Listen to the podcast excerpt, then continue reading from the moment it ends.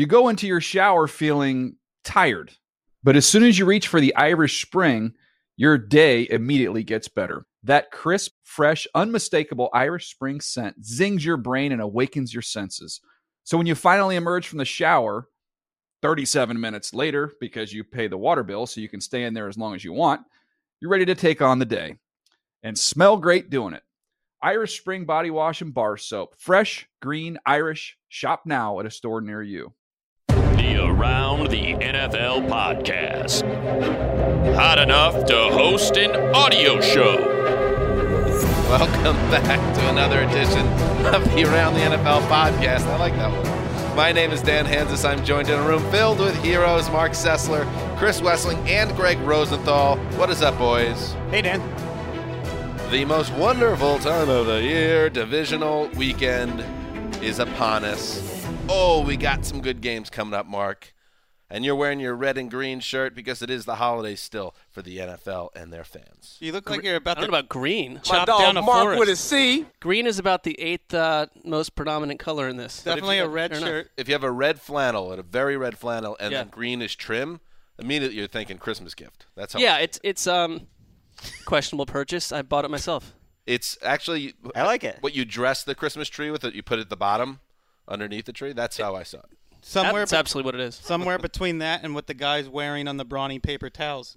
I mean, I don't have a fashionista uh, girlfriend like you, Wes, buying me like new Uh, petticoats every Yeah, week. I got to so- take a picture of, of both you guys, in fact, because First Wes. of all, oh, don't don't do it now. No, no, Wes. don't un- no, no, no, No, no. no, I told no. you it was purely for function, I mean, not it for must. fashion. You must have spent twenty to thirty minutes perfectly rolling up the petticoat petticoat sleeves. Wes there. looks like the guy that got the issue of GQ and said LA these are the Winter. these are the new uh, tips for LA winter. Where It's it's, like just a long john shirt. wear the black thermal underneath and then wear your petticoat on top and then roll it up. Show the thermal at your wrists, but then have the petticoat. I don't like the way it buttons at the bottom. fire and, right and It's all bunched up with my Fitbit Accept on my it wrist. for what so it is, Wes, which is jealousy. You are reaching your peak as a fashion icon also like- and virile man just about to Wes be is the married. best We're all just past all their prime. Exactly. No doubt. It's 100%. jealousy. I don't Jealousy. know. No doubt. that. oh yes, he is. That's Oh. not what we're saying. No, not at all. But you did roll the sleeves for look, not No, that is like, come on. absolutely untrue. No, it's not. I felt I, I knew this was coming, so I really I was like, dude, is it worth it? Is it really worth it to roll up these sleeves? Well, and I was a- like, yeah, because it's uncomfortable. Wes You made a It's really brave. you made a brave choice uh, to wear that when you knew that you're going to get some friendly fire from us, but also the well manicured salt and pepper beard that perfectly counters the petticoats uh, We, shades. it's like when you're with your partner and and if your your physical appearance changes, your partner that sees you every day doesn't notice it as easily as somebody that you know sees you for the first time in six months or a year. Wes, the transformation, the butterfly, since Lakeisha entered his life, uh, how he dresses and presents himself has been remarkable. It has. utterly. You were tough to look at before. Now, it's great. All right. Um. Anyway, so Wes wins best dressed. Good My job, shirt buddy. got totally panned. I might never wear this again. I complimented you before the show even started. So I don't want to hear this. It's fine. Um, lot to get to today. Uh, we're going to spin through all four of the divisional playoff games, four corkers, as they say overseas. Uh, but before we get to that, we're going to do um, some news, including big news coming out of uh, Pittsburgh right before we came upstairs. But let's start where we left off yesterday on the coaches carousel. Oh boy. That sound you hear is the New York Jets hopping off the carousel.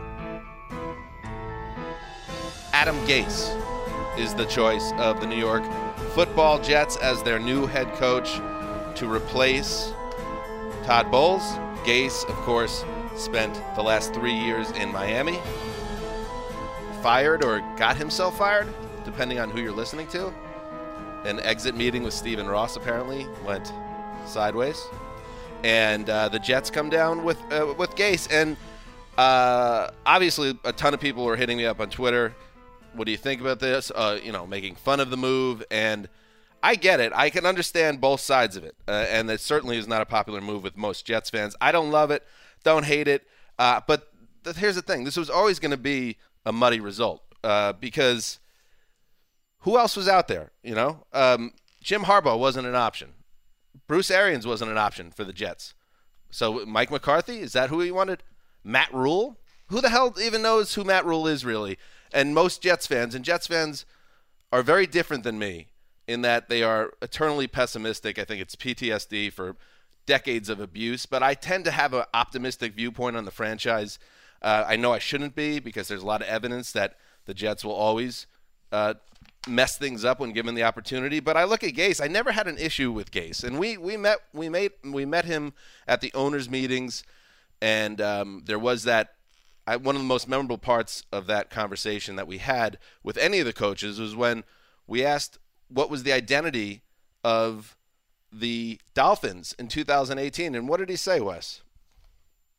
That's a good question. What did he say? Well, he he seemed I'll tell you what he said. 'cause mystified I- by I any sort of he said identity. He paused. He and struggled to he answer. struggled to answer the question because he had just had his team stripped of uh, some major playmakers, including Jarvis Landry and Ndamukong Suh. So I don't think he was in a great setup with that organization. I don't think Miami's the most um, functional operation. The biggest mistake I think he made there is that he did believe in Ryan Tannehill and stayed with Tannehill during his three years there, despite all the injuries. So yes, is it a perfect home run hire for the Jets? No, not in my opinion. But is it a, a laughable hire, one that should be viewed and scorned? I don't think so either. I look at it with some optimism. They hired a guy with experience that coaches offense, that has um, a pedigree. This guy was Sean McVay three years ago. I know it's not three years ago anymore, but this is a guy I think has a chance. And the Jets simply don't do this. They don't hire offensive-minded head coaches. They haven't done one, done it in almost 25 years. I'm open-minded about this.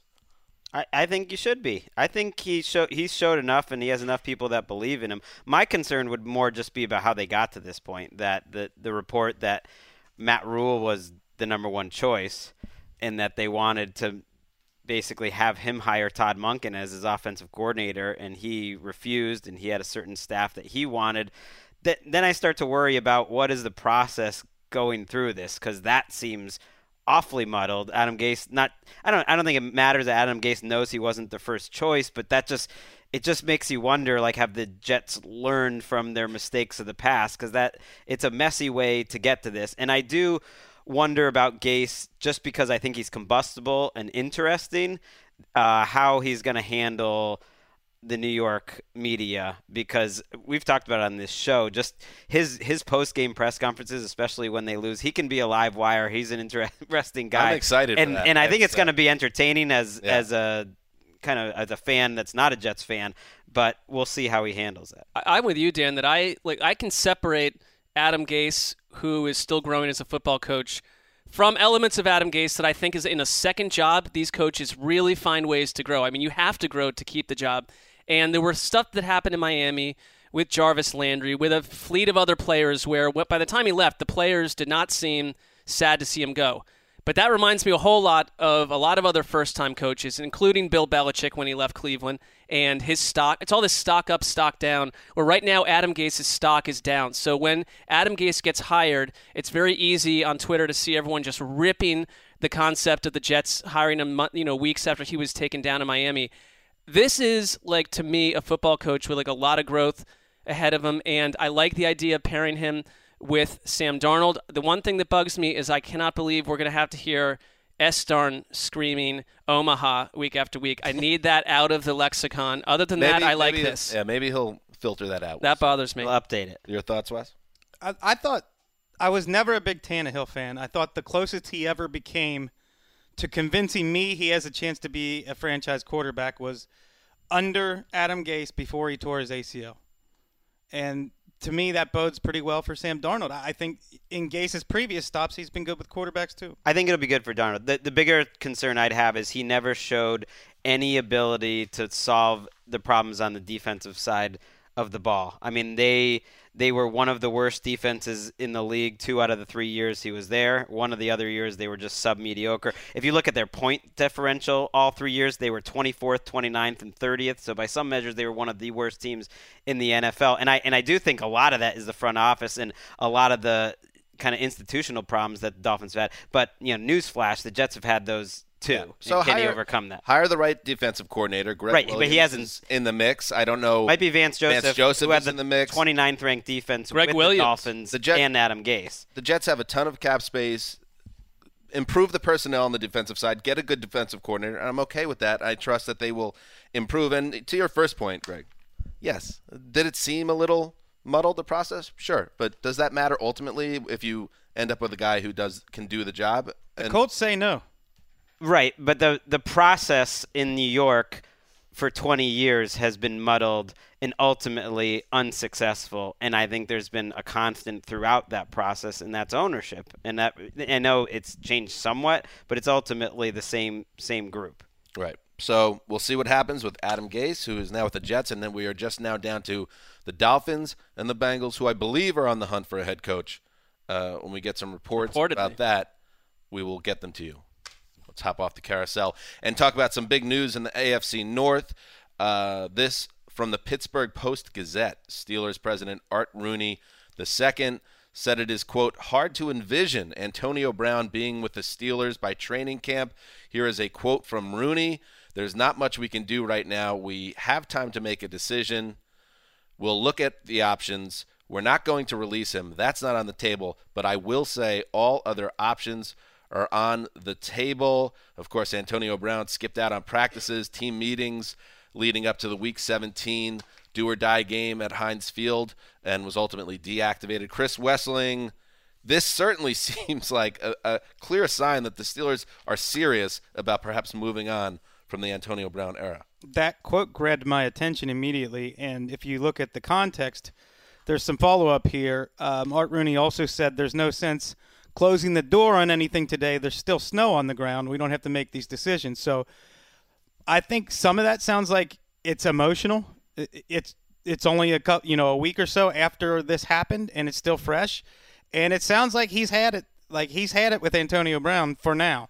Maybe that softens over the next few months, or maybe they trade him. But it does sound like to me they don't want him around. They don't really save much cap room by getting rid of him, but I think it's just a for sale sign. I mean, I think he's telling teams to come calling, and I've been really surprised by the conventional wisdom that thinks Antonio Brown somehow isn't that tradable because of this contract. I think that's nonsense. I think he's a first ballot Hall of Famer still playing at a really high level. And if Amari Cooper can get a first round pick, I have no reason to believe that Antonio Brown couldn't. And, and this is the time of the year, you know, to be fair, that the teams are careful about trading those picks. They suddenly start valuing more because that's the next thing on the table. But why wouldn't you trade for Antonio? Well, Well, here's here's a very good reason. He's a doofus.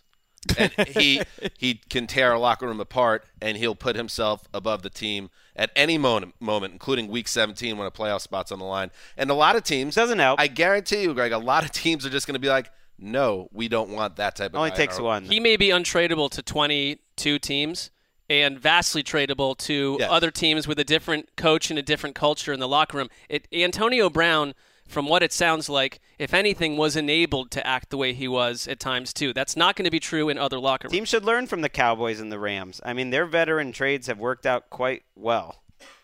All right, now, gentlemen. So we'll try. We're going to keep tracking that one, by the way. For what it's worth, That's a major. that is a major offseason storyline. for what it's worth, Ed Bouchette, who is one of the most reliable reporters in the league and not prone to hyperbole, tweeted goodbye Antonio Brown when he was retweeting um, basically the story. Yeah. And So uh, to me, links that, like he usually has a good sense He- of he's sending a message. I do remember once there was source ownership sources that said they wanted to trade Ben Roethlisberger too after his second uh, uh, off-field incident. That ended up being almost like a soft threat. I don't think this. that went went away yeah, quick. that went away. All right, and uh, let's get to the games now of divisional round weekend. Yahoo! Um, and by the way, stream every NFL playoff game live on your mobile or tablet through the NFL or Yahoo Sports app. Yeah, the technology, Marc. Can you can you imagine when you were a young man in the '90s no. that you would be able to watch an NFL playoff game on your phone if you so desired? Can you? I didn't have it? an active imagination at that age, so I could not have grasped the concept of any of this. I think about that almost every day still. Things like being able to watch football, and, like the things we do for a living. When Marc and I were like 20, you couldn't even imagine it.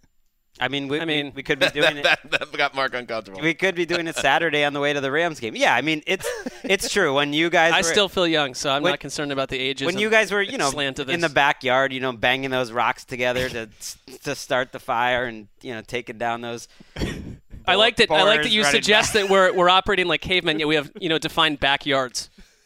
The cavemen can't roll have up their sleeves? I think not. All right, um, let's get into the games. We'll start. Uh, we'll go in order. Uh, so Saturday, 4:35 Eastern kickoff at Arrowhead Stadium. It is the number six seed Indianapolis Colts coming off a thorough undressing of the Texans.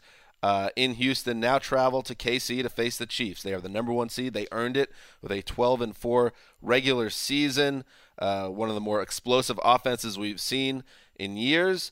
And Marc Sessler, that's what it's going to be about, right? This is a a Chiefs offense that is going to absolutely score a lot of points, but a Colts offense that could potentially do the same.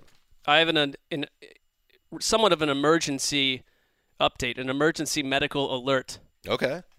Everyone has caught Colts fever. Wes contracted it first when he was bitten by an unruly male, mare, not male, mare, a horse, in the middle of the night, out in a meadow. A horse, I think that it was a guy potentially. That's even better. Go ahead. a horse bit him on the buttocks, right on the butt, and the mailman ever since must have been busy on the Hollywood club scene because the entire football football world has contracted this virus, Colts fever. The symptoms are as follows intense feelings of love for Andrew Luck, an unexplainable longing to touch Frank Reich's snowy, flowing beard, You've got that. a burgeoning crush on no namer Pierre Desir, who kept DeAndre Hopkins at bay and now matches wits with Tyreek Hill in the saucy Chiefs offense. What was the mailman doing on the nightclub scene after he was bit on the buttocks by a mare to spread this virus with such power to the point where the nation has almost turned on the Chiefs, mothers and children and toddlers predicting an upset at Arrowhead? Despite the fact that Patrick Mahomes is a roaming god, despite the fact Chris Jones, Justin Houston, and Dee Ford operate as total nightmares for a Chiefs team that has quietly allowed only 18 points per game at home versus 30 something on the road. Can the Chiefs put an end to this virus that started when West was bitten on the butt cheek? this has been an emergency medical alert. Wow, Wes, how is your buttocks? My buttocks is fine and dandy. How's your hiney? wow, that is. Uh, there's no doubt about it, Wes, that you caught the Colts fever after that bite. Uh, uh, my question to you, as the most loyal of all Colts fans, uh, is: Do you actually believe that they're going to go into KC and win a football game? Do you believe them? Do you I- believe in them? I do believe that because I believe they're the better football team. Ho ho! Whoa! I believe Tell us why. I trust I trust Andrew Luck more than any quarterback. And I know that, you know, Patrick Mahomes is the MVP. I trust Frank Clark, Frank Reich more than any play caller right now, and I know Andy Reid is one of the best of all time. I trust the Colts offensive line more than the Chiefs offensive line. I trust their defense more than the Chiefs defense, which Marc mentioned the nightmares of Chris Jones, Dee Ford, and Justin Houston, and that's fair. But the rest of that defense is a dreamland that you can just cruise right through. And they are 31st in run defense um, since week 13. The Chiefs don't stop anybody on the ground, and they really don't stop anybody in the secondary either. Their secondary is terrible. So to me, there are more holes on the Chiefs' defense, and there are more reasons to be optimistic if you're a Colts fan. It, it's not even crazy to say that you think they're the better team. These are the two best teams in the league, according to Football Outsiders' weighted DVOA. They still have the Chiefs number one. They have the Colts number two. That weights kind of the end of the season mm. even more. So, I mean, this is as good a matchup as it gets. And you're right in terms of the matchup and the Colts running game. I think is so important. They are so cohesive and so tough to prepare for, I think, for opposing defenses that even a, a really good run defense like the Texans, which was one of the best in the league, had had problems with the creativity that Frank Reich and and they're running with last week. Like watching them, they're going seven offensive linemen so often. They're going six offensive linemen and a blocking tight end or two. They use their tight end so creatively. They are pull, pull like someone is pulling in some direction on every play, and it's so creative and it's kind of dizzying for defenses. And it and they're also nasty, as we heard about from Shaun O'Hara on our Twitter show uh, on Wednesday. That I I do think that that's a key to this game that the the Colts, like the Ravens before them, like the Chargers a little bit, when you go to Kansas City, I do think you want to limit the possessions, and I think the Colts have the offensive line to just kind of scramble up their brain because Dee Ford and and Chris Jones, it's not like they're known for their their run stopping. They're known for getting after the quarterback. I mean, the, on the counter side, though, the, the Chiefs have scored under 30 points three times all year, and, and you how uh, in the Colts defense is a bigger challenge. I think this is the biggest home field challenge around outside of uh, outside of New Orleans. And I know that Andy Reid has not won a playoff game at home. It's been an absolute nightmare. But are we discounting the fact that like this is a completely different Chiefs offense than Well, th- all those teams that crumbled in January? No, I I, feel like think this that, happens a I think the Colts are going to get wiped out in terms of their defense. I think both defenses could get wiped out. I think this happens a lot this time of year because the teams that get these byes disappear for a couple weeks, and maybe sometimes week 17 doesn't matter much, and then the teams that are surging and they take care of business in the wild card, and sometimes you maybe underestimate the ability of that team sitting on the bye. I think the Chiefs are going to come out on fire. I, I the last time these two teams played, we all know, 2014, 45-44, the second biggest comeback in NFL history. Andrew Luck became a superstar uh, that day. Uh, the game was in Indianapolis. Alex Smith was the quarterback of the Chiefs. Very different time. But I think we're going to see scoring uh, near that level. I'm not going to say if they're going to uh, combine for 90 points, but I think this is a, a double 30 burger to, at the very least, and it's going to be a lot of fun to watch. I'm with you. One thing to keep an eye on: Dan Orlovsky had a really cool video on Twitter this week about what the Col- Colts defense did to scramble Deshaun Watson's brain last week. Basically, they came out showing man to man, and whenever Watson would put a guy in motion to check to see if the Colts defense was going to follow that man in motion, it told him they were playing man to man defense. And then when the Colts linebackers and safeties dropped, they're all looking at the corner quarterback playing zone. And that, you know, you got another young quarterback this week. Maybe that works against him too. It's true that you would think tempo could help, you know, mitigate that a little bit, and you would just think the matchups are different. And I'm curious how much they're going to use Damien Williams, who ran really well at the end of the season. It's not just possibly the two best teams in the league. I think this might be the two best quarterbacks playing this weekend. Drew Brees would be right there in that mix, but the way Luck is playing now is just he's like there's no negative plays. Like if you're just okay, that's a plus 1. Like there's there's so few negative plays out of Luck right now. He's so like comfortable and and he gets to his second read so quickly. When they take away what he wants, he just starts buying time. There's no one better right now at, at buying time in the pocket. And his offensive line gets a lot of credit, but he is the reason uh, that he doesn't get sacked a lot of these times. There was a play last week, the, the huge throw to Hilton on the first drive. Luck Watt beat Castonzo inside pretty clean on that play, and he ended up hitting Luck. They hit it for 38 yards. There was another play that stands out where Braden Smith and Glowinski both didn't touch the two Texans defenders on a play, and Luck ended up making both of them miss and throwing for eight yards. And like other quarterbacks just aren't making. I do think a fast start is necessary for Indianapolis, and it's the way they did went out last week, and they thrashed the Texans right out of the gate. They were seven for seven on third downs before they even punted, and they were able to settle into their offense and lean on the ground game just as much as the pass. They need to be balanced. They need to be able to do that again. You can't get into a hole against the Chiefs. Hmm. I, I I also think with the the Colts, it's like we talked about a little bit on the Twitter show. I don't want to repeat too much, but they haven't played a top ten offense. No one's watching this whole time. This whole time, and the Chiefs. That's a fair criticism. Right, and it's not even the it's not the Chiefs. It's not the Colts' fault. No, but they they are a great team defense. the. Chiefs have played powerhouses and the Colts haven't. they they are they are a great team defense that rallies to the ball and they play together, but they don't have guys that beat you one on one up front. They don't really have pure pass rushers. They get their pass rush by blitzing and by stunts and and all of that. And this isn't just any old offense. This is one of the best offenses that we've seen this decade. And so to match up just one on one, who is ta- you know they just don't have the players I think to match up with Kelce and Tyreek. I mean, the Colts may not have played great offenses, but it is in the NFL tough to have a season where you've given up in various games 9, 5, 10, 6, 0, and 17 points. No, no doubt, no doubt. Let's pick this game. Uh, I am. I've been going back and forth in my mind for the past 37 seconds. Uh, so if I have a little more time by going to uh, Marc, than Wes, then myself. I really want to lock up the Chiefs, but you know, I'm a little too freaked, uh, and it would get my weekend off to a bad start if I lost that. So I'm staying away from that. But I do think Kansas City is going to win the same way they've won a lot of these other games. Give like up a lot of points, score a lot of points. I don't want you at the Rams game in a bad mood. Cause Well, I may be locking that game up, so Well, at least yeah, we won't know till the end there. It's it's it's a real storm for us that we have to deal with. We're very, Messy. Very nervous about the weekend. We're all rooting Lock. for Marc. Whatever happens, Marc's Lock's got to win this weekend. Go ahead, Wes. I promise I'm not overlooking the Chiefs. I have a ton of respect for them, and um, I don't think this team is the same as previous teams. And you can just say, "Oh, they're they're snake bitten in the playoffs." It's just that I believe in the Colts, and I have believed in them for three months, and I'm going to back my horse. I like it, Wes. I love it. In fact, um, yeah, I was thinking Colts all week. I think there was some type of Sky Sports exercise we had to do where we had to make picks. I think I took the Colts in this game.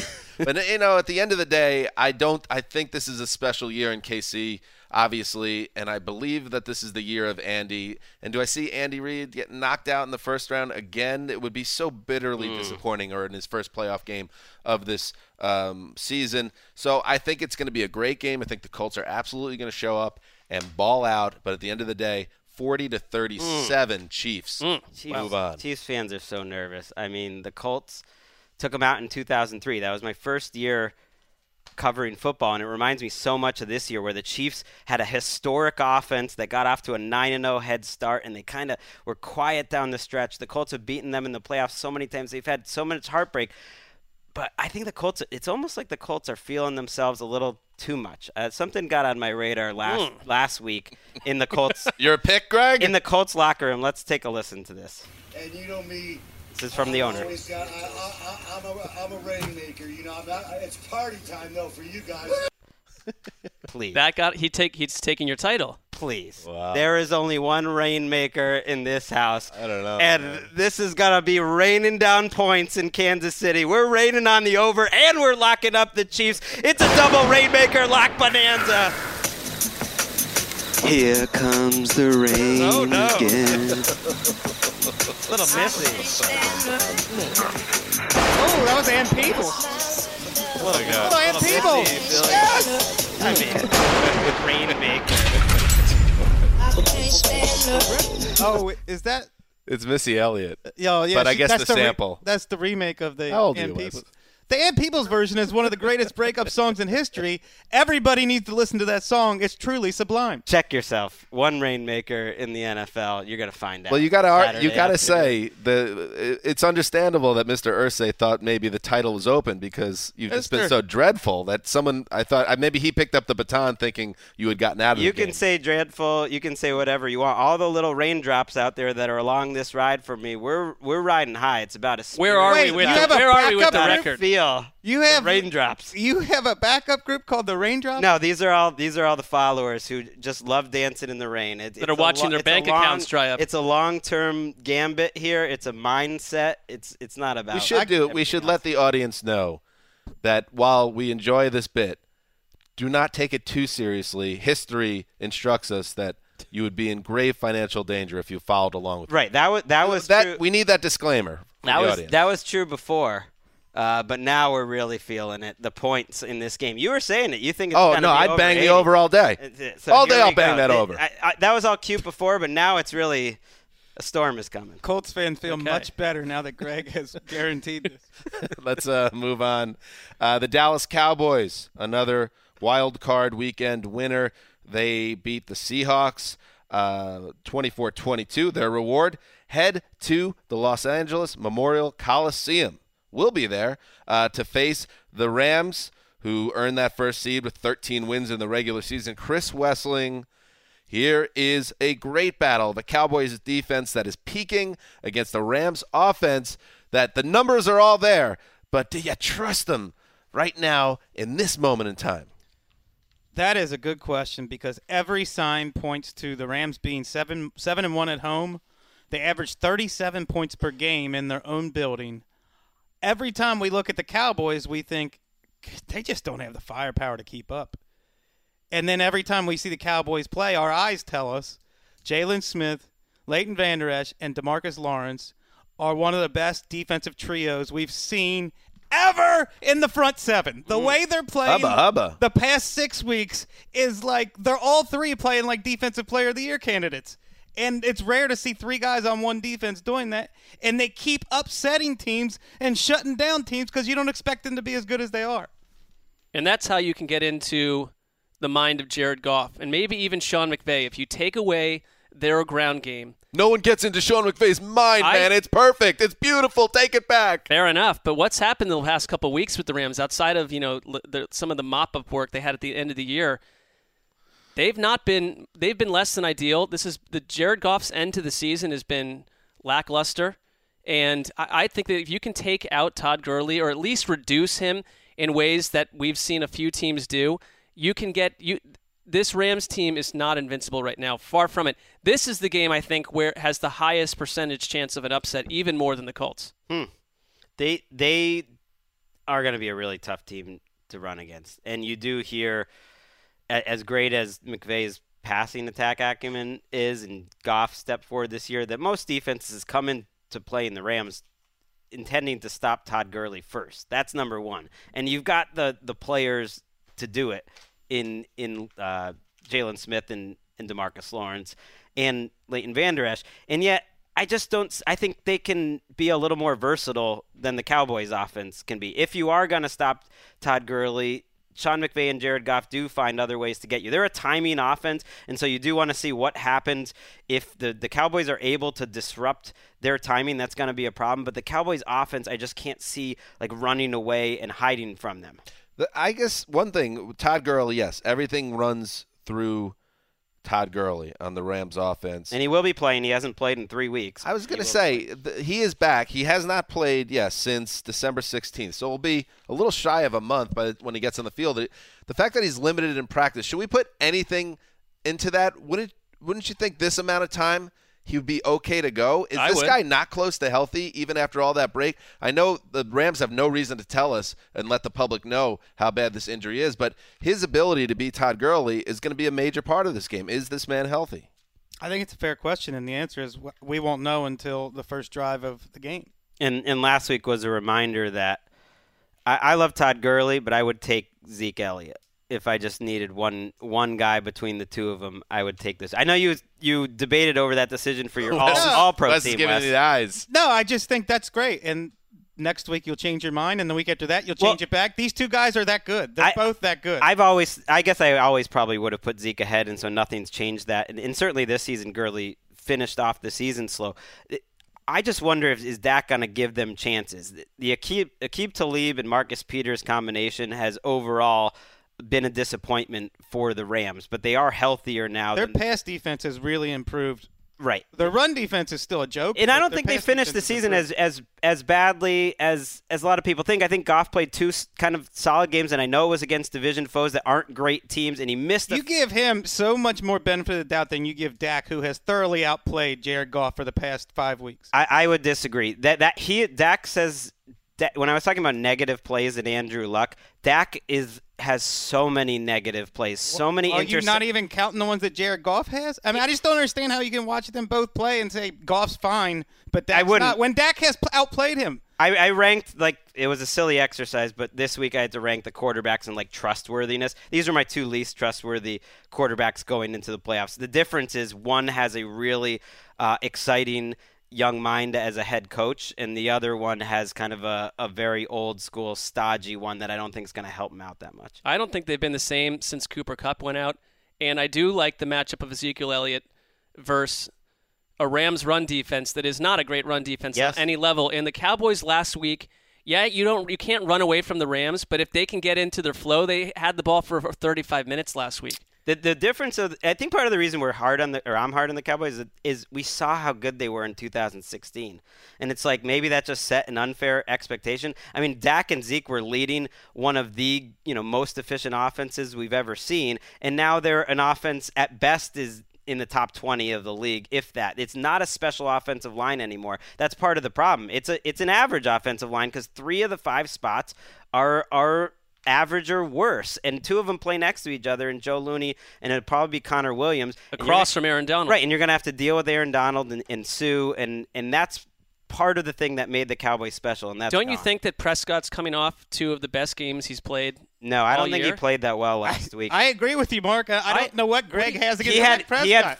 Three or four interceptable passes. He takes a lot of sacks on his own, and when he misses throws, you can pick four. But he also gets touchdowns from running. Yep. Like that counts too. absolutely, and that's been I, huge. I'm not the saying last great compared to great other quarterbacks. Just for Dak, the Dak Prescott experience, I his have him- last two games were two of his best games. Week 17 was one of his best games of the year. I thought last week was about his average game. It could, the thing that worries you is like a third and two throw and a couple of the throws in the red zone where he's not close. I mean, they those are Freeman's where it's 10 feet over the guy's head, and you're thinking, what's going on? Well, he's not a perfect quarterback, He- and he'll never be as precise as some of these other superstars. But the one thing, He's only a about Dak, third-year guy. I don't want to be. I don't want to be that guy that's like, hey, it's not all about the numbers and uh, you know all that. But I like Prescott because you know what? Sometimes Prescott balls out and makes big plays in big spots, doubt. like what also, we saw his on third numbers, and fourteen. His numbers across the his board numbers are good. Across the board are way better than Goff's over Well, the last my, five weeks. My point is, you point out some missed throws last week. I'll point out the third and 14 scramble to the goal line that Right. essentially won that game.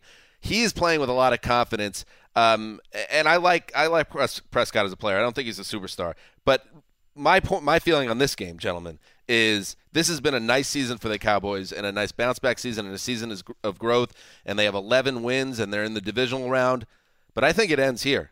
I think this is the Rams game. I believe that the Rams are a team that is going to make a hard charge for the Super Bowl. I've thought this the entire season that they are a Super Bowl favorite. So I don't see them in their building uh, with the extra rest against an inferior team, such as the Cowboys have done uh, good things this year. I, I'm going to lock up the Rams. I'm going to get behind the team uh, former team of ATL in this game. I'm not going to say the Cowboys are pushover and they're peaking at the right time, but the last time they played a real team on the road, they got shut out by the Colts on the road, and I think the Rams are going to have their way in their building. We're going to be there together. Let's double down on that lock. Oh!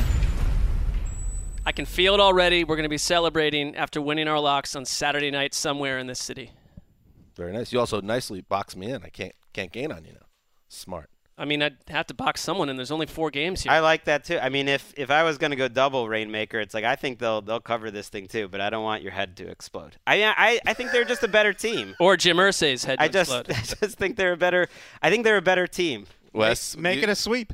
Mm. you're locking them up too. No, I'm not locking them up, but make it a sweep and Oh. picking the picking the Rams. I love the Cowboys defense. I don't trust this team on the road against a more talented opponent. There you go. Show us something, Goff, too, because I am a little worried. It's a big, it's a big game for Goff. It's early in his career. He's 24 years old, but he's a guy who's kind of taken these steps right on, right on schedule. Now's the schedule to go win this game and, and play a solid playoff. I'm with you. Hey, did you know that Lowe's is the new home of Craftsman? Lowe's is my go to destination where I can explore the latest innovative Craftsman products, including their new V20 power tool battery platform. The Craftsman's V20 cordless power tool lineup features a high capacity lithium battery that's part of Craftsman's interchangeable battery system. It works with tools in the V20 lineup, gives you a runtime you need and the power you deserve. Nice turn of phrase there. Not to mention a longer cycle life, resulting in an extended battery life. You'll also want to check out that V20. Oh, you'll love the V20, the brushless power tools. Arr, arr, arr. Remember that? Home Improvement? No. Proudly made in the No, USA with global materials in Charlotte, North Carolina. Uh, for the latest Craftsman product updates, visit Lowe's.com slash around. That's Lowe's.com slash around. Lowe's is the new home of Craftsman. All right, now for our halftime, little halftime break. And uh, I know that Gregg's true passion is football, but his real passion, that's number two. Number one is Gambling. Literature. gambling, and one above it is women's tennis. Oh, right. I mean, I love men's tennis too. By the way, probably is. Women's tennis. WTA stands for what, Gregg? The Women's Tennis Association. Here we go. I have sources inside the WTA that sent me. I don't know why, because it is of literally zero um, effect to this show or our life in any way. But a diary entry from a yet unranked female tennis player named Nina Penkova, age 24. Let's dive into it.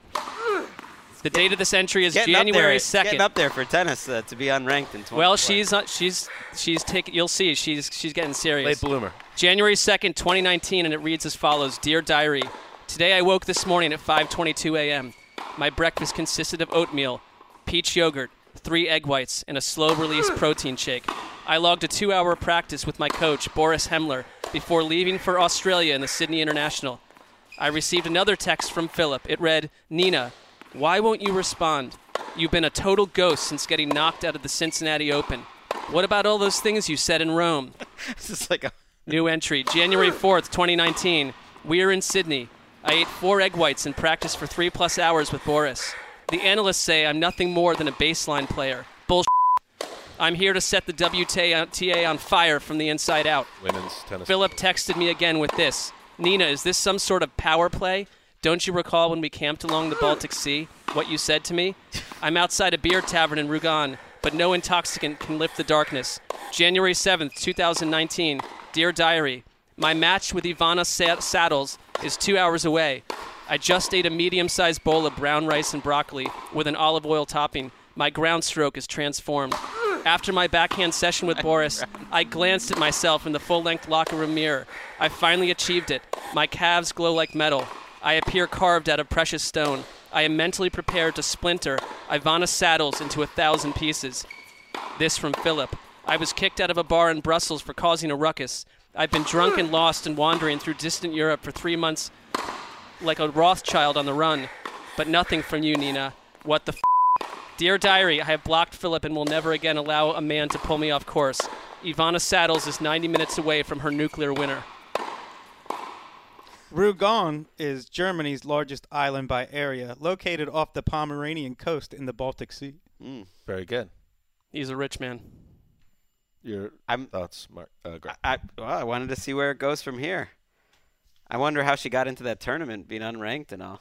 She's got like a very wi- fair like question. a s- tournament wild card or something. They just saw her potential. Those calves could get her in. It could be a lack of knowledge on the person who put that together. Ricky, um, cycling back to our last game, the uh, Post Malone is someone who believes in uh, Dak Prescott this week, doesn't he? Yeah, and his new hit titled Wow, he has lyrics that said, Made another hit 'cause I got bored now. Yup.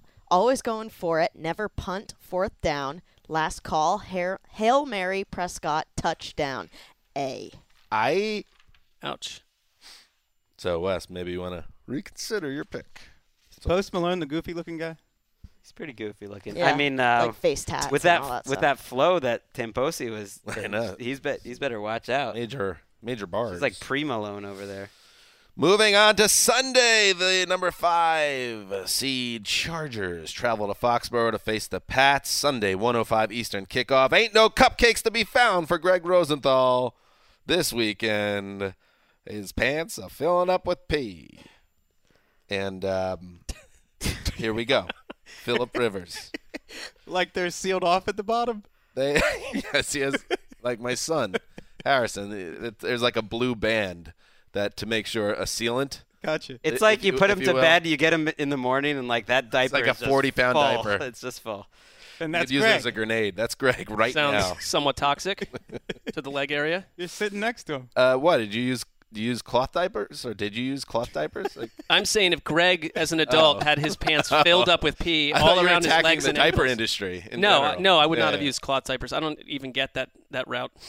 like a truck has to come pick it up and then bring them back. They're, That's the whole thing. The Chargers, here they are, 13 wins this year, including a, a tremendous, really im- deeply impressive performance at Baltimore, uh, where they got a ton of praise and they res- they deserved every every bit of it, uh, especially on the defensive side of the ball. Uh, and now here are the Patriots, looking to keep the dynasty alive. Pressure on New England, and um, we'll start here, Chris Wesseling. The Chargers love the Chargers. We're all rooting for the Chargers. They're an underdog. Uh, they've averaged 18 and a half points since that great Week 15 game at Arrowhead, the the famous uh, two point conversion at the end of the game. Since that game, their offense has not been cooking. Melvin Gordon's hurt, and that's a big deal. The Pats are going to score points in their building. Uh, is Phil and company up for the challenge? That is a fair question, and I think we have all underestimated their defense, including me. Uh, they are a better defensive team than everyone thought.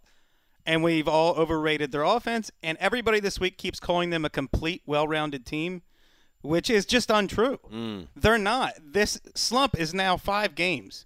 That's a major portion of your football schedule when you only play 16 in a regular season.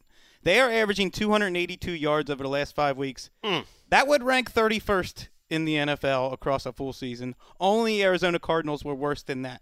No one is talking about their offensive line getting worked over. Their starting running backs starting to run like Jermaine Gresham in the open field because he's playing through two MCL injuries.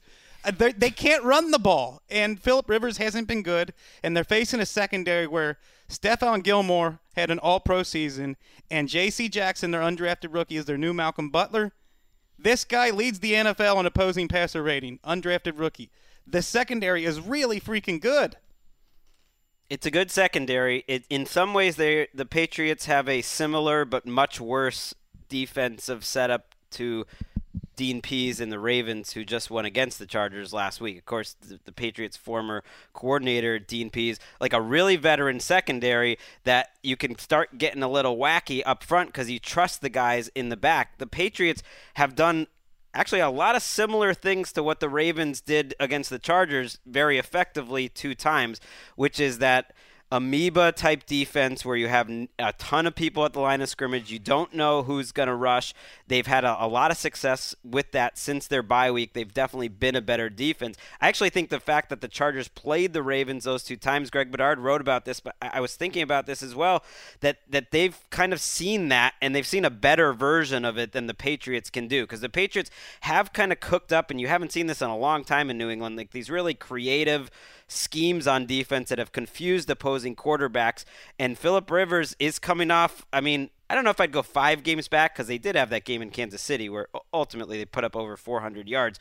But the last three games, I mean, he's thrown for 160 yards or less all three games. It's kind of crazy. I know it's two games against the Ravens and one against the Broncos, but that's still pretty troubling. I do think that there is one of the more interesting historical nuggets attached to this game of any of these games. That the Chargers are the eighth team since the 1970 merger to win at least nine games outside their home stadium. One of those was in London. The previous seven teams all won the Super Bowl. Hmm. And, the, and I think it translates to this Chargers team specifically because these studies on West Coast teams having to travel east and play at 1 p.m. is typically disastrous. It's pretty it's pretty bad, and it's it's tip. You can kind of almost predict doom for certain teams based on that. But this Chargers team is completely different, and they feel, I think with with what is going on in general with the Chargers experience, playing on the road is a different than it would be for another team. And Philip Rivers is absolutely feeling himself, and there isn't a quarterback in the league right now that is burning brighter to get to a Super Bowl for the first time. Every other quarterback in this playoff field over the age of 30 has won one. He has not. Hmm. But he's got to play like it. I mean, I think he's, I think he's done a really good job all season, kind of balancing like the good Philip and the bad Philip shoulder. Like, how aggressive am I gonna be? And then he got a little cra- he got a little wacky the last few weeks of the season. Six interceptions in three weeks, and I thought last week he went too far the other way. There were a couple times when you watched the coaches film last week that he had one-on-one down the field, and he did not pull the trigger, which is v- not like Philip Rivers. He had a lot of checkdowns on third down that were short of the sticks. Like he was not aggressive, and and that sort of made sense against the Ravens because they didn't need that much. But I do think you can go over the top of it. This Patriots defense, the secondary is good, but it's not a fast defense at all. And I, I think if the Chargers are good at anything, they should be sending Keenan Allen deep and Tyrell Williams deep and Mike Williams deep and Travis Benjamin deep and see what happens and let Phillip just get, get a little crazy, get a little wild. I so badly want the Patriots out of my life. I want it Shocker. so I could feel it in my bones. Just, It will happen I'm eventually. So gonna- no, I want it now. I no, no longer like next year or the year after. no, I mean they're not. You, they would have I to want win this the to Super be Bowl. it. I want this to be the end of the Tom Brady era, starting on Sunday, and I think is absolutely in play. I think the Patriots are hyper vulnerable, and I think the Chargers have a ton of confidence, and I think Phil Rivers. He still remembers the last time he played a big playoff game in New England on a, a torn ACL and the shoulda, woulda, coulda. What if I was healthy? Well, now he's healthy. This is a he's a Hall of Fame player with the biggest stage of his life here right now. And I think Phil Rivers is going to play well, and I think the Chargers are going to do it. I think they're going to say goodbye to the Patriots. I'm- it's over. I, I yeah, I I am a little worried more than anything about the offensive line trying to protect Brady uh, against Ingram and Bosa. When they played last Ooh, those year, hot feet. when they played last year, that was one of the highest percentage of pressure that Brady had all season. And you know what he did? He reacted like the MVP he was in 2017. I don't know if they get that sort of pressure, especially against Trent Brown, the left tackle. uh, for the Patriots is a bit of a concern. If they get that sort of pressure this year, is he going to be able to react like he did in that regular season game a year ago, where they kind of played keep away on the Chargers? This think year, remember what the the sound when the pressure gets on Tom. Now, do you remember the sound? It's just disrespectful. Still, the number. Hey, it happened to Peyton Manning. Remember Peyton Manning near the end when he did those little slides to, when he was about to get sacked? Same sound. Yeah, but the difference is Peyton Manning was one, uh, one of the worst starting quarterbacks in the league this year. PFF had Tom Brady as the number five. Tom Brady's quarterback in still the a very he had a good lot quarterback. Of, he had a lot of good. He had a lot of good. Nobody good. believes they, Tom Brady was the fifth best. I had him as I had him as ninth or tenth. I Yeah. agree. I wouldn't Still have a very fifth, good but- quarterback. but, still very. But he good. don't like that pressure anymore at all. The weird thing though is I think what's been lost is it, his struggles to me. That's part of it, but he's just missed guys that are open. I think McDaniels it has been getting guys that are open, and and Brady hasn't seen him, which is just so un-Brady like that he's been. his eyes are down here. Little nervous. that might be it. That might Played a good it. week 17. I think Desmond very King well. could be a big factor in this last week. That he he really was a huge reason they were able to knock off the Ravens. He had a 42 yarder punt return that set up a field goal and the 72 yarder as well. It's like you can get a couple of those. Their special get in a teams good and field defense position. scored 12 points. for them. Absolutely. Their offense only scored about 11 points for them in terms of actually advancing the ball. I do think though this is a different Patriots team. Then what? Dan Dan Hands. Then then like stylistically, I think that's a good thing. I think they're a little more early 2000s. I think it's going to be snowing and if it's not snowing, it's going to be like 20, 25 degrees and I think you're going to see a lot of six offensive linemen. You're going to see a lot of Dwayne Allen, you're going to see a lot of James Develin and Sony Michel and James White and a lot of running and I think that's kind of what they do at their best. And I the mm-hmm. last time that that, that None Brady of those names terrify me, but no, they're they're not. gotta It's- I mean- it's a twenty. I'm saying they they want to play like a 24 to 20 style of game. They are not a high flying team, but I think that physical kind of brand of football will play well there in Foxborough. I- Load up the caravan. I have a s- like a, a feeling that if they if they lose this game, the Patriots, and if it's an ugly affair for Tom Brady, that it is the end of Tom Brady. That's what I'm talking about. And you know what would really help Tom Brady? I've heard this so many times. I mean, you know it, it will really happen. help No, no, no, Brady? this is Honestly, different now. though, What would have really helped Brady is if uh, Gronk hadn't retired. that would have really helped him in this game. Well, we'll see. The, the, that's funny, The Dan. Chargers didn't play. Ricky Hollywood. the Chargers didn't play any linebackers last week, and it was partly because their linebackers are terrible. It's like they're going to have to play linebackers probably this week, or the Patriots are going to. They're very good Because the Patriots are loading up the caravan. They're going to ski. They're going to load it. What does that mean in this? Get them all. Get all the trucks ready. We're going right down the middle of your defense. That's what I'm saying. You're going to play seven defensive backs? Come on now. We're going to bring Develin, like you said. We're going to bring Dwayne Allen. We're going to bring an extra offensive lineman, and we're going to run it down your throats. You think Gus Bradley's going to have the same attack he had No. against No, the Patriots? no, and not against the exactly. Ravens? They- no, but I do think the Patriots are going to load up, and they're going to turn. They're going to try to turn the Chargers' defense into what they used to do to the Colts and run all over them. Brady is more game plan dependent than I think he was early in his career. That they need the right plan for everything to work swimmingly. But he's been pretty damn good this year. Derwin when- James is going to they've make a done big play in this game, a real big play, and there will be no whistle to blow it dead. Here's It will stand. Here's the thing. Uh, I'm, I know all three of you guys are picking the Chargers, right? Am I right? I'm not. Not Wes. Oh, really? Earlier in the week, I thought. Wes is he got the pail in his hand. He's about to head up the hill.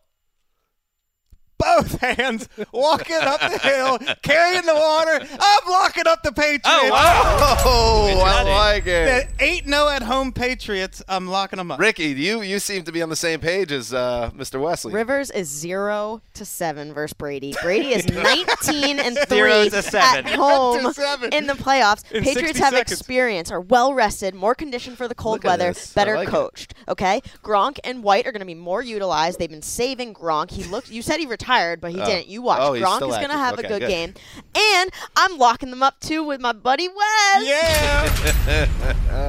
I wouldn't ignore that. She's on a hot streak. There is something nice. Uh, it, it's the Patriots. Can I check into a lock off, or is that would you have an issue with that, Marc?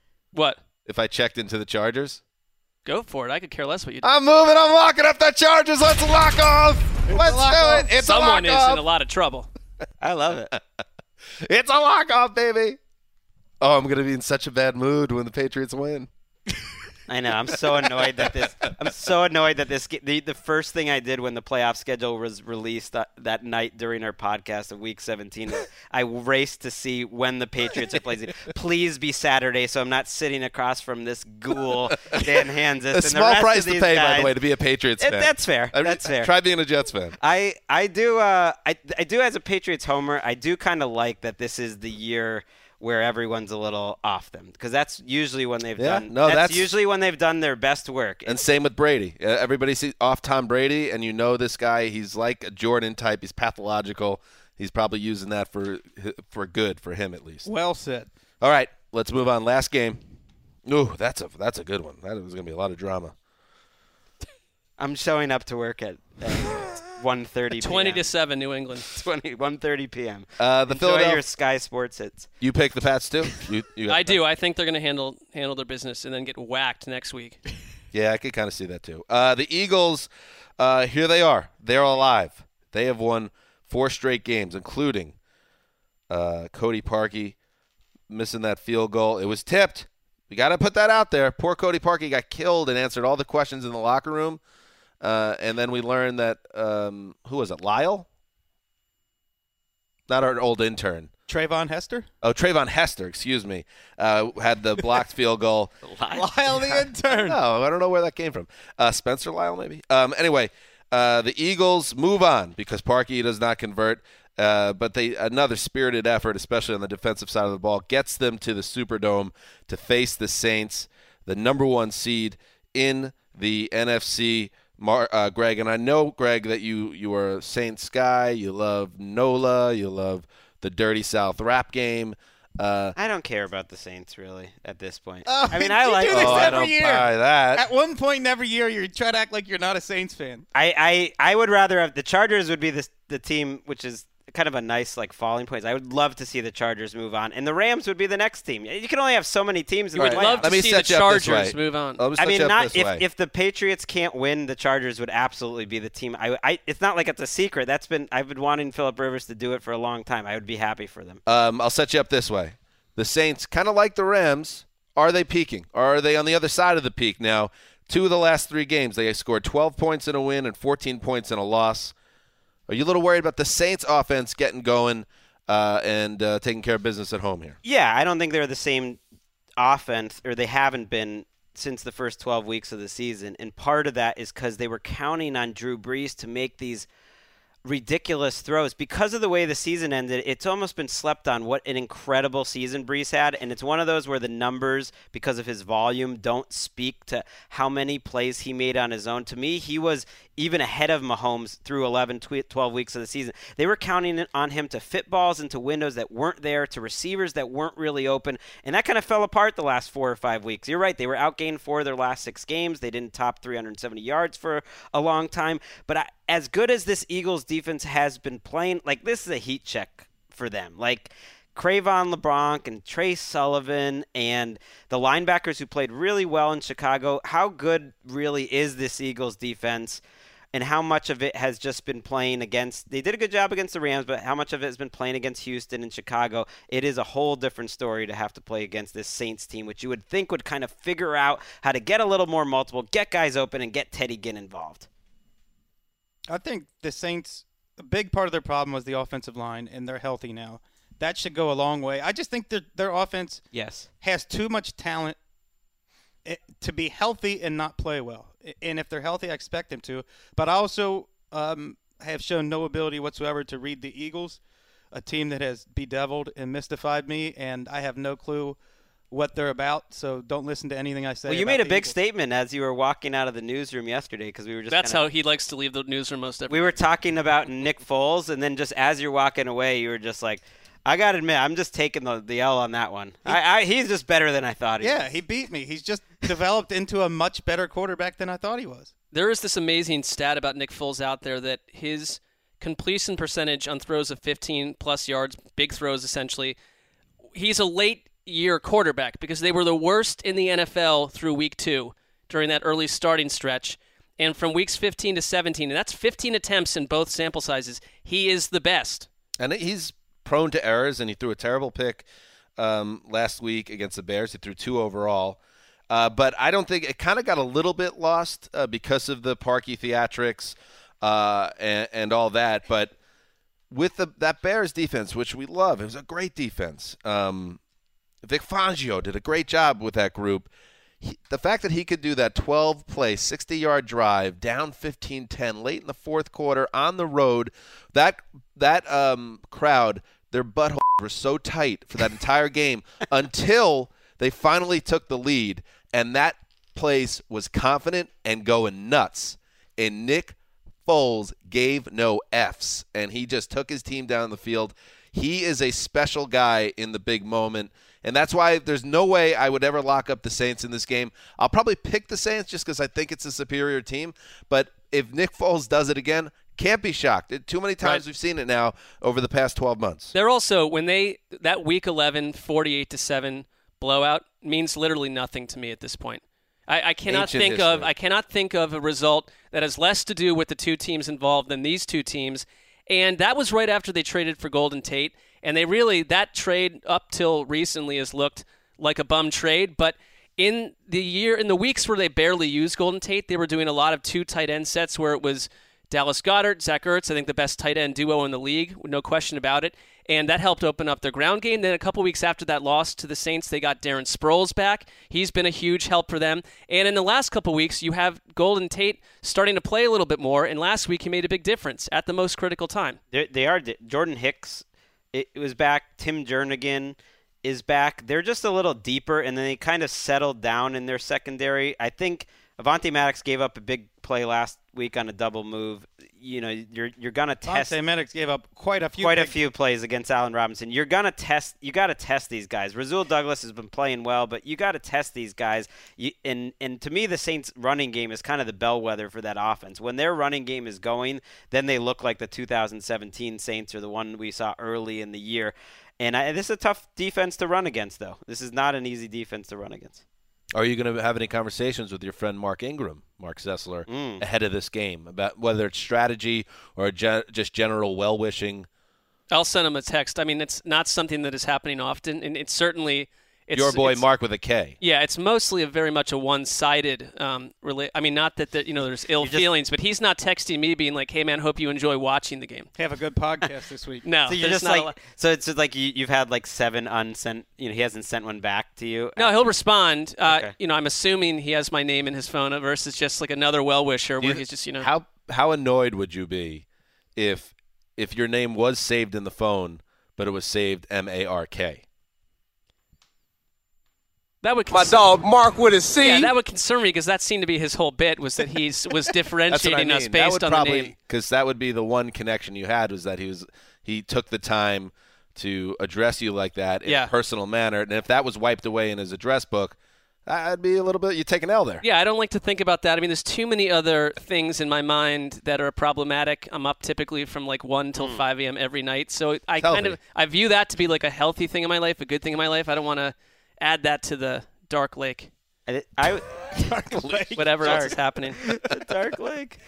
Oh, I don't like that. I do- like the I- sound of that, Marc. I'm just saying. oh God, dear God. We had a good we had Dear good memories God, together. Why did they, you know? let the Rams win on Saturday night? We ask you this. We love you and we praise you. I, Amen. I feel confident they will. I, I not I cannot switch to the Saints because if I lost twice in a row with the Eagles being the victor, I, then there would be major introspection happening about my strategy. In the dark stretch. lake. I don't want Just the, take the canoe out there right to the. I don't want the lock to like ruin our enjoyment of these fine football games. It doesn't seem to ruin yours. Well, no. I mean, I don't. An have to- update on the right, standings, by the way. about. Marc, you're 13 and five. Your magic number is two, I believe. West 12 and six. The Zeus are 11 and seven. And Gregg, you taking the L really hurt your great Troy Aikman comparison in '99 when he went nuts. Uh, He's never been in a studio show. Or Come on, Aikman. Dan. He's not picking the games ahead of time. You're 10 and eight. If you wanted to go Bill Cowher, that could have worked. Oh, Cowher. But yeah, he, he made a big comeback. Uh, it's still happening. I probably You need to even win out, and, and Marc needs to lose out, um, potentially. That's where you're at. Better get this one right. Who did I pick? Oh yeah, the Chiefs. All right, let's pick this game. I think the Saints are going to win. Uh, I would. I'm going to give it like a 26 to 23 type deal. I don't feel that confident about this game. Saints defense is so much faster in that dome. Their offense is so much better. Brees's passer rating is 35 points better at home. I just think in that building, you, I don't see the Eagles doing it. But then again, I'm wrong about the Eagles every single time I pick against them. So Brees and Peyton have never lost a playoff game at home, so it would be a new thing. These games are all so fun because you could kind of talk yourself into either side pretty easily. But right now, where I am in this moment, when I'm talking and words are coming out of my mouth, I think the Eagles have had an amazing, fun run, and it's over. It ends here, and I think the Saints might get hot and get hmm. spicy and win this game by a couple touchdowns. I'll take the Eagles just because no one else did. Good. That's what I did last week, just because I thought somebody in the room should take the Eagles. It worked out. Now you're going to be taking for the playing indoors, like this is a t- the the Eagles' offense. I mean, the throws that Foles were make was making versus pressure, and how he knows when the blitz is coming, and how he's getting rid of the ball so quickly, and their offensive line is playing really well. I don't think the Saints are going to get much pressure on Foles, and just like in the Well, Super Bowl, we'll I think agree to disagree on that. I think indoors helps the the Eagles as well in that offense, and I think this is another one where there's just going to be points flying up and down, up and down. I'm not trusting either of these defenses. Uh, it's going to be great. It's going to be great. So there we go. There's uh, the divisional round uh, preview. We'll recap all these games on Sunday night. And like we said, we'll be at the Rams game. We might uh, talk to a player. We might. Who knows what happens at the Rams game? But we'll be there to watch it. But the actual podcast will be going up as it always does, late Sunday night, early Monday, depending on where you are. That's it. well, by the way, one other note. Yes, Marc. If you're one of those people that just cannot get enough of the mailman in your life, and in this case, the Paramore, they both appeared on on the broad the recent edition of the broadcast, Erica's podcast, along with Emma. Yeah, we had Wes and Lakeisha. It was really, really fun. They were so great. That's it. It's my turn, I think, next, right? I think so. You're the last one. Streets are talking about this build up. episode. Yeah, Twitter's Really? blowing up. Yeah, Wow. Well, this is a must listen. It is. check it out the broadcast on uh, on Apple Mu- uh, Apple Podcasts or wherever you get your Favorite podcast. Podca- favorite it's pod- app. podcast one. While we're plugging other podcasts, we we talked about uh, our trip to the Westlands Manor on, on Christmas Day on the uh, Jeselnik Oh, no. and Rosenthal Vanity Oh Project. no. little cross promotion. I like that. It's very quick. I gotta if we're this talking one about it's you know a quick a quick story, but yeah. well, for throwing out uh, plugs, I'll Yeah. throw out, yeah, the throwback podcast with Dan Hanzus and Bob. What did you Castro. talk? What did you did you talk about Wes or Gregg or It anything just- related to this show? It's just two guys in a garage, best friends, hanging out, talking about the music they like, and getting a little drunk. You texted me when I was in Nashville and you asked me if I remembered it. Mm-hmm. But you did ask me to do a Justin Timberlake album with you. I remember. Do you want to do a home and home? Yeah. All right, you're gonna do JT Future Sex Love Sounds You coming got up it. soon on the Throwback Pod. And Marc, Heat and Light podcast. What's the status? that one is not happening right now, but there is another one in the works. You know, in meantime, meantime, I'll just sit here and eat up airtime promoting all of your ridiculous side projects. What a manufactured joke. this is Dan Hanzus signing off for Please, very angry. not at all. The Quiet Storm. Happy for all of you. The mailman. Look how well dressed that man is now. The old boss and Ricky Hollywood behind the glass till Sunday night.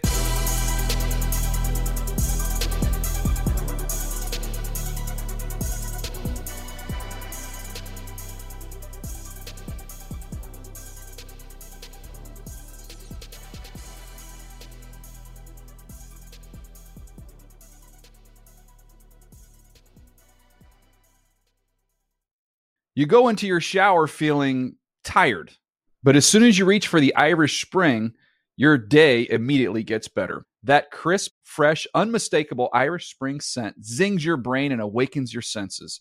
So when you finally emerge from the shower, 37 minutes later, because you pay the water bill so you can stay in there as long as you want, you're ready to take on the day and smell great doing it.